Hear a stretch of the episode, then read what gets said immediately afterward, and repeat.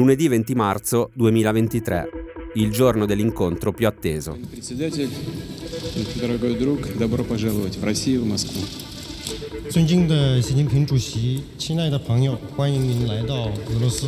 Il presidente cinese Xi Jinping arriva a Mosca e va a parlare col presidente russo Vladimir Putin. Ci sono le televisioni cinesi e quelle russe, ovviamente. E più che a un vertice si assiste a una performance i due leader, seduti uno di fianco all'altro a favore di telecamera, devono mandare un messaggio al mondo, non tanto con le parole, ma coi loro corpi. Sono uno a fianco all'altro, sono alleati, ma anche e soprattutto amici. Putin infatti si complimenta con Xi Jinping per la rielezione a presidente della Repubblica Popolare. E sì, non solo ricambia la cortesia, ma rilancia. Dice che Putin sarà sicuramente rieletto presidente nel 2024, perché il popolo russo lo sostiene. È una cosa che di solito Xi Jinping non fa. Nella sua storia di incontri e summit non ha mai augurato successi elettorali a nessuno. Il messaggio, insomma, non era per lisciare il pelo a Putin, ma per dire chiaro e tondo agli americani che se la cosa importante è veramente fermare la guerra in Ucraina, bisogna negoziare con Putin. Alternative non ce ne sono.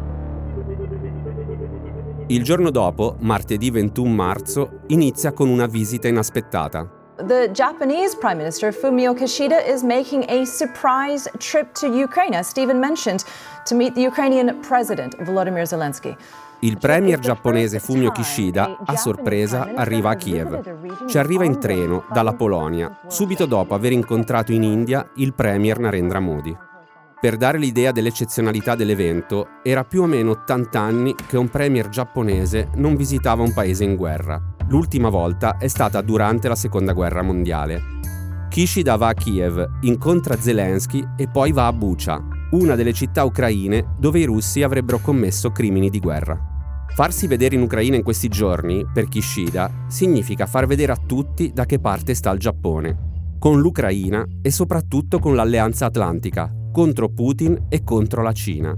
E qui le tempistiche sono importanti, perché qualche giorno prima, il 17 marzo, prima che Xi Jinping arrivasse a Mosca, era successa un'altra cosa.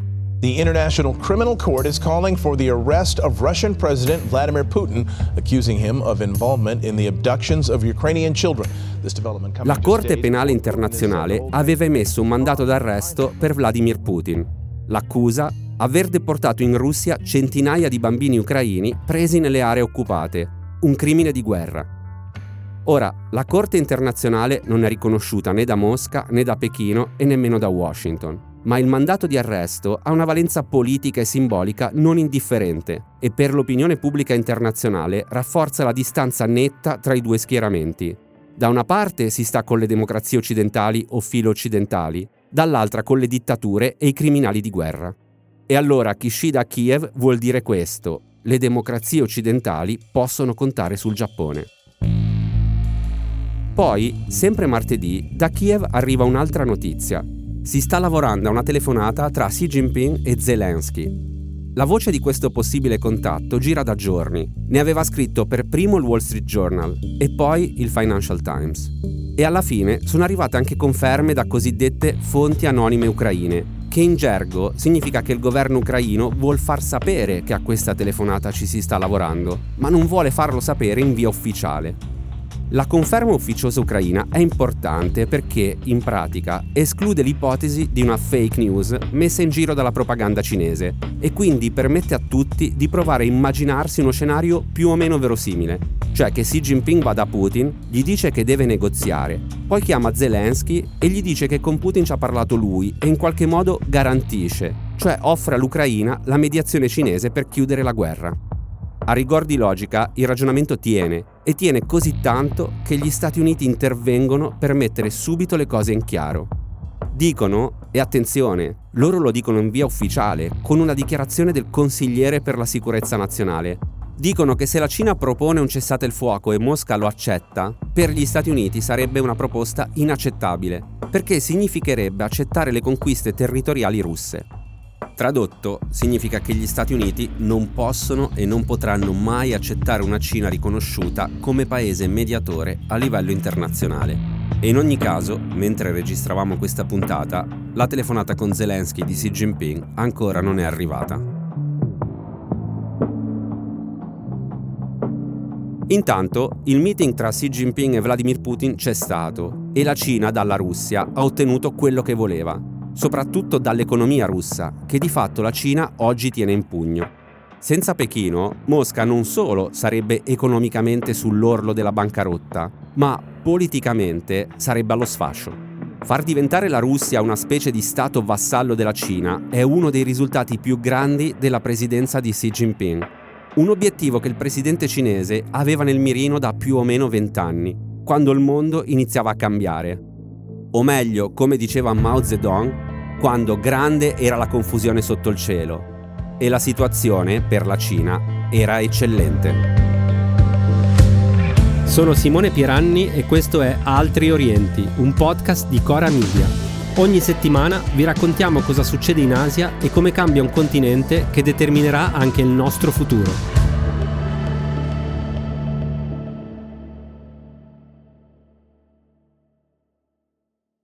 Now on the growing financial crisis, yesterday the House rejected the $700 billion bailout plan, sending shockwaves through Wall Street.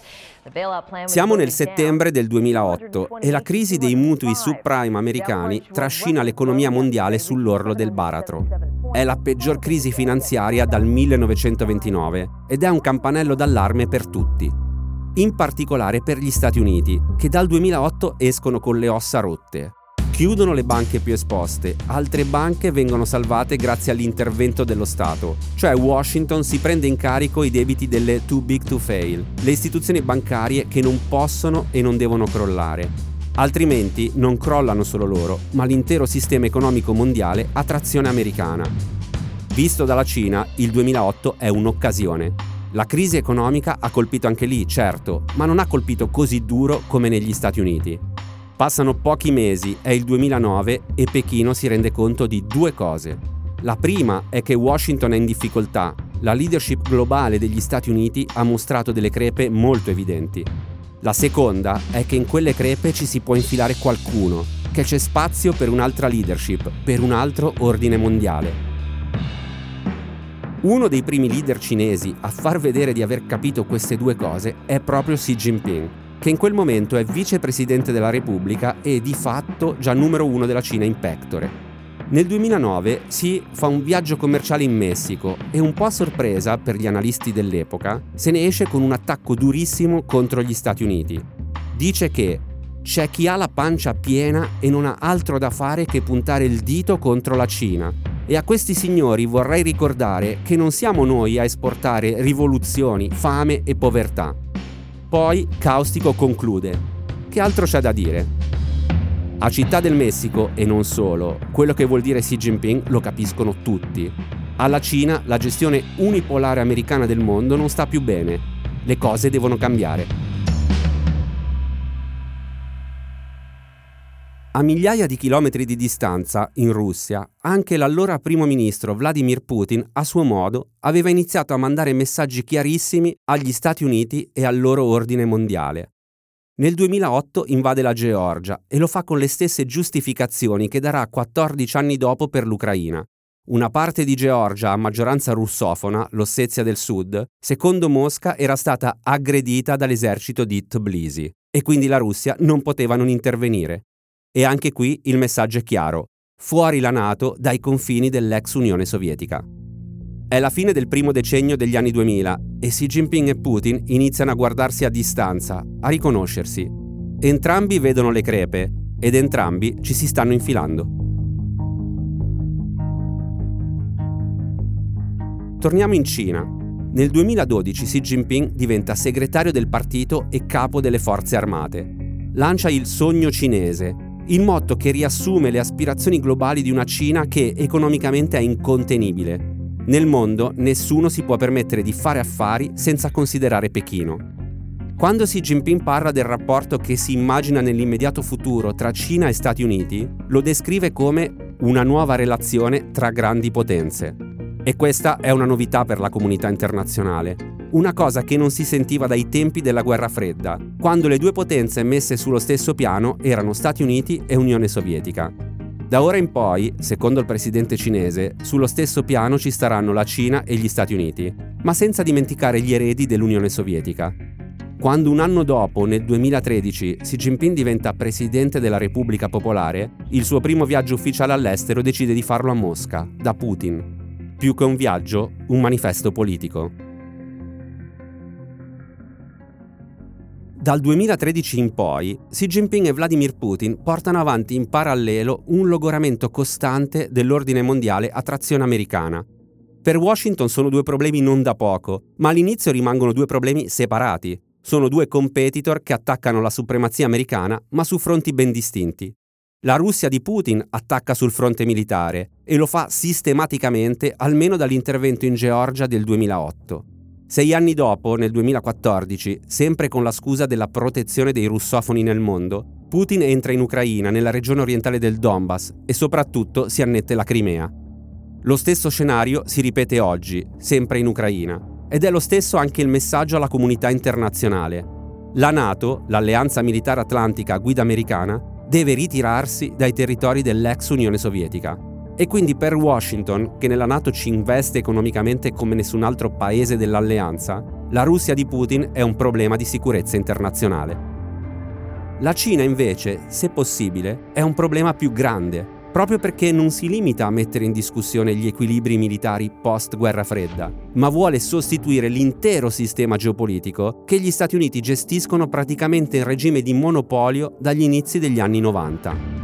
Il progetto alternativo alla guida americana del mondo, Xi Jinping lo ha lanciato nel 2013 e si chiama Nuova Via della Seta. Ne abbiamo parlato tante volte in questo podcast e sapete che è difficile dare una definizione stretta di questo progetto, Oggi, per questa puntata, possiamo dire che la nuova Via della Seta è una rete commerciale che parte da Pechino e a raggiera si estende in tutto il mondo, composta da arterie infrastrutturali via terra e via acqua, dove viaggiano non solo le merci cinesi, ma anche la visione che la Cina ha del mondo, dove i diritti sono un optional, il pragmatismo la fa da padrone e dove è Pechino a dettare i tempi e i modi del progresso globale. Tutti gli altri, i partner, partecipano al progetto e magari ci guadagnano, ma sono, per definizione, delle comparse. E questo vale per tutti, anche per la Russia di Putin, che per la dirigenza cinese rappresenta tutto quello che assolutamente non deve succedere alla Cina.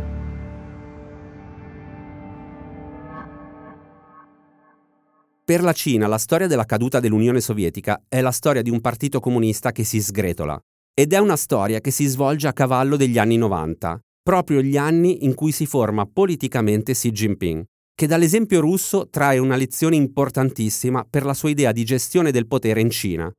Il partito viene prima di tutto. Bisogna centralizzare, rafforzare, tappare le buche e portare disciplina nei ranghi, costi quel che costi come ha fatto il suo predecessore Deng Xiaoping nel 1989, quando alle proteste della società civile cinese contro il partito risponde mandando i carri armati a piazza Tiananmen e non solo. Dopo la repressione di piazza nel luglio del 1989, Xi Jinping disse che la tempesta degli ultimi due mesi è stata uno sconvolgimento politico antipartitico e antisocialista e una ribellione controrivoluzionaria creata da un numero estremamente ridotto di persone che hanno approfittato dei disordini.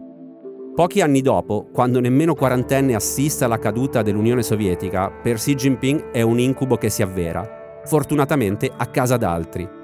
Osserva da lontano il crollo dell'Unione Sovietica del 1991 dopo il tentativo di riforme fallito da Mikhail Gorbachev osserva la disgregazione di una potenza mondiale e di un partito comunista che nel bene e nel male aveva ispirato la nascita della Repubblica Popolare Cinese e l'insegnamento che ne trae è questo. La liberalizzazione politica e la perdita del controllo ideologico portano dritti al disastro. È uno scenario apocalittico che da 30 anni minaccia l'intera classe dirigente del Partito Comunista Cinese e da 30 anni la caduta sovietica è il tema, con la I e la T maiuscola, su cui si formano i leader politici cinesi del domani. Studiano cosa è successo in Russia per evitare che succeda in Cina, per ricordarsi che il partito cinese è diverso dal partito sovietico. Per esempio, poco dopo essere salito al potere alla fine del 2012, Xi Jinping fa un discorso ai quadri di partito e quando parla del crollo dell'Unione Sovietica dice alla fine è bastata una parola di Gorbaciov per dichiarare lo scioglimento del Partito Comunista Sovietico e un grande partito se n'è andato. Alla fine non c'era nessuno davvero con le palle capace di resistere.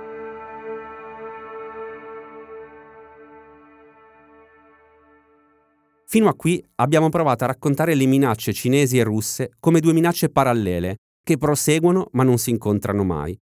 Ma di recente le cose sono cambiate e le traiettorie parallele di Cina e Russia adesso sembrano essersi sovrapposte contro gli Stati Uniti. Proviamo a unire un po' di puntini dell'ultimo anno. La Cina pubblica un documento chiamato Global Security Initiative, nel quale disegna un futuro ordine mondiale multipolare in cui gli Stati Uniti non faranno più gli sceriffi della comunità internazionale e dove varrà il principio di non ingerenza nelle questioni interne dei paesi. Cioè, se ognuno rispetta la forma politica e il modello economico che ogni Stato sceglie, vivremo tutti felici e contenti. Poi Xi Jinping pronuncia un discorso davanti ai quadri del partito e parla di modernizzazione.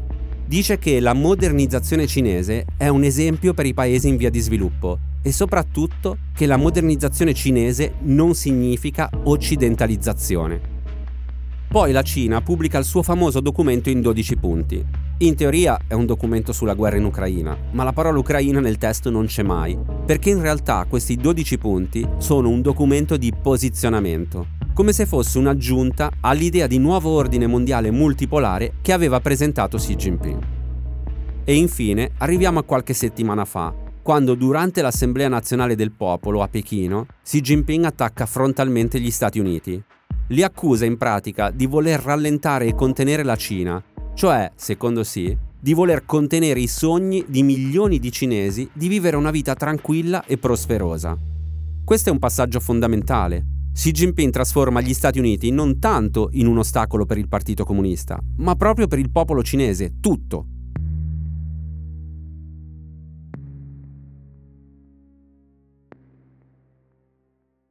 Ora, quando Xi Jinping arriva a Mosca e va a parlare con Putin, ci arriva coi presupposti che abbiamo appena elencato.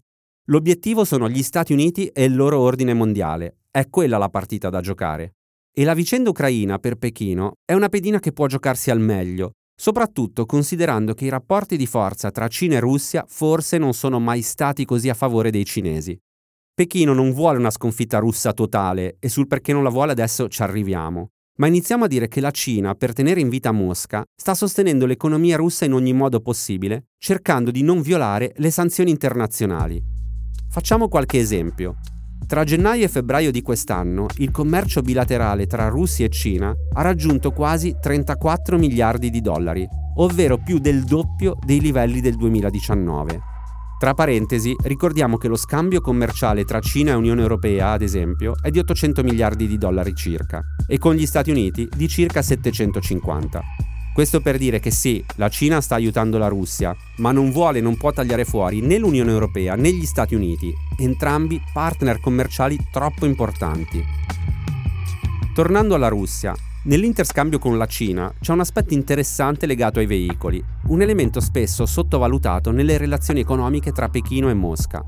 La quota della Cina nel mercato russo dei veicoli passeggeri nel 2022 è più che triplicata e all'interno di questo comparto ci sono anche gli autocarri definiti super pesanti, prodotti in Cina.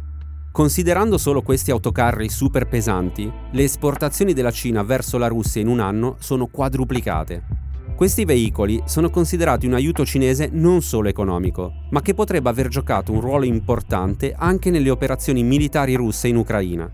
Da un lato, come fa notare l'analista esperto di Russia Joe Webster, le forniture cinesi di autocarri super pesanti potrebbero aver prevenuto carenze nelle regioni critiche della Russia, limitando gli aumenti dei prezzi e contribuendo a preservare il sostegno popolare all'invasione dell'Ucraina da parte di Mosca. Dall'altra parte però, le esportazioni cinesi di autocarri super pesanti potrebbero aver sostenuto indirettamente o addirittura direttamente le forze militari russe in prima linea. In tutto questo sostegno economico, non appena la Cina ha annunciato un documento sulla situazione in Ucraina, si è iniziato a parlare insistentemente di fornitura di armi sull'asse Pechino-Mosca. Prima gli Stati Uniti hanno detto che la Cina forse ci stava pensando, poi che avevano le prove che ci stesse pensando poi che la Russia le armi le avrebbe proprio chieste. Contemporaneamente, il presidente Joe Biden aveva detto di non credere a questa possibilità, mentre la Cina negava anche solo di aver pensato di vendere armi alla Russia. Il terreno però è piuttosto scivoloso, perché esistono molti modi per fornire a un paese, se non direttamente delle armi, almeno la tecnologia che può essere utilizzata per produrle. Un esempio sono i semiconduttori, che la Cina avrebbe venduto alla Russia.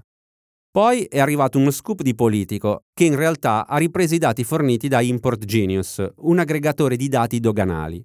Secondo Import Genius, alcune aziende cinesi private e una collegata al governo avrebbero inviato a Mosca mille fucili d'assalto e altre attrezzature che potrebbero essere utilizzate per scopi militari, comprese parti di droni e giubbotti antiproiettile. Le spedizioni sarebbero avvenute tra giugno e dicembre 2022, cioè a guerra in corso. La Cina ha fatto spallucce, sostenendo che si tratta di iniziative di aziende private e non di un sostegno ufficiale alla guerra di Mosca. Qualche giorno prima anche Der Spiegel aveva pubblicato uno scoop. Secondo la testata tedesca, la Russia stava contrattando l'acquisto di 100 droni kamikaze da un'azienda cinese per una consegna ad aprile 2023.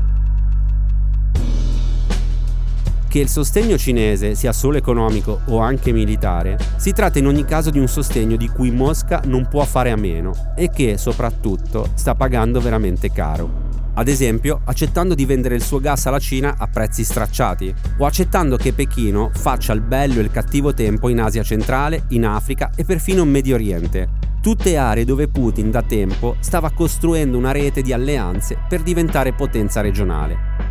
Ora questa prospettiva per Putin non esiste più. Di fatto la sopravvivenza economica e politica della sua Russia è totalmente nelle mani di Pechino, perché per adesso alla Cina la Russia serve così com'è, abbastanza debole da non essere una minaccia per gli interessi cinesi, ma abbastanza forte da continuare a tenere aperto il conflitto in Ucraina e impegnare gli Stati Uniti e i suoi alleati sia sul fronte militare sia su quello diplomatico. Dal punto di vista cinese questo è il classico scenario win-win, se la guerra in Ucraina finisse grazie a una mediazione cinese, sarebbe la prova plastica di quello che Xi Jinping sostiene da tempo, cioè che il monopolio americano è finito e le cose del mondo si decidono passando da Pechino, non da Washington. Se la guerra dovesse continuare invece, la Cina potrà dire di averci provato a mediare, di aver parlato con Putin e, se mai succederà, di aver provato anche a convincere Zelensky. Ma che gli americani si sono messi di mezzo e allora se la vedessero loro. A venerdì prossimo.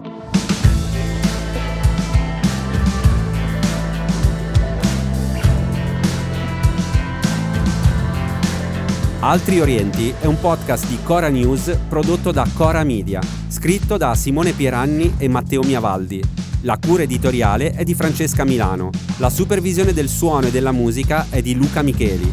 La post-produzione e il montaggio sono di Daniele Marinello. Il producer è Alex Peverengo. Le fonti dei contributi audio sono indicate nella sinossi.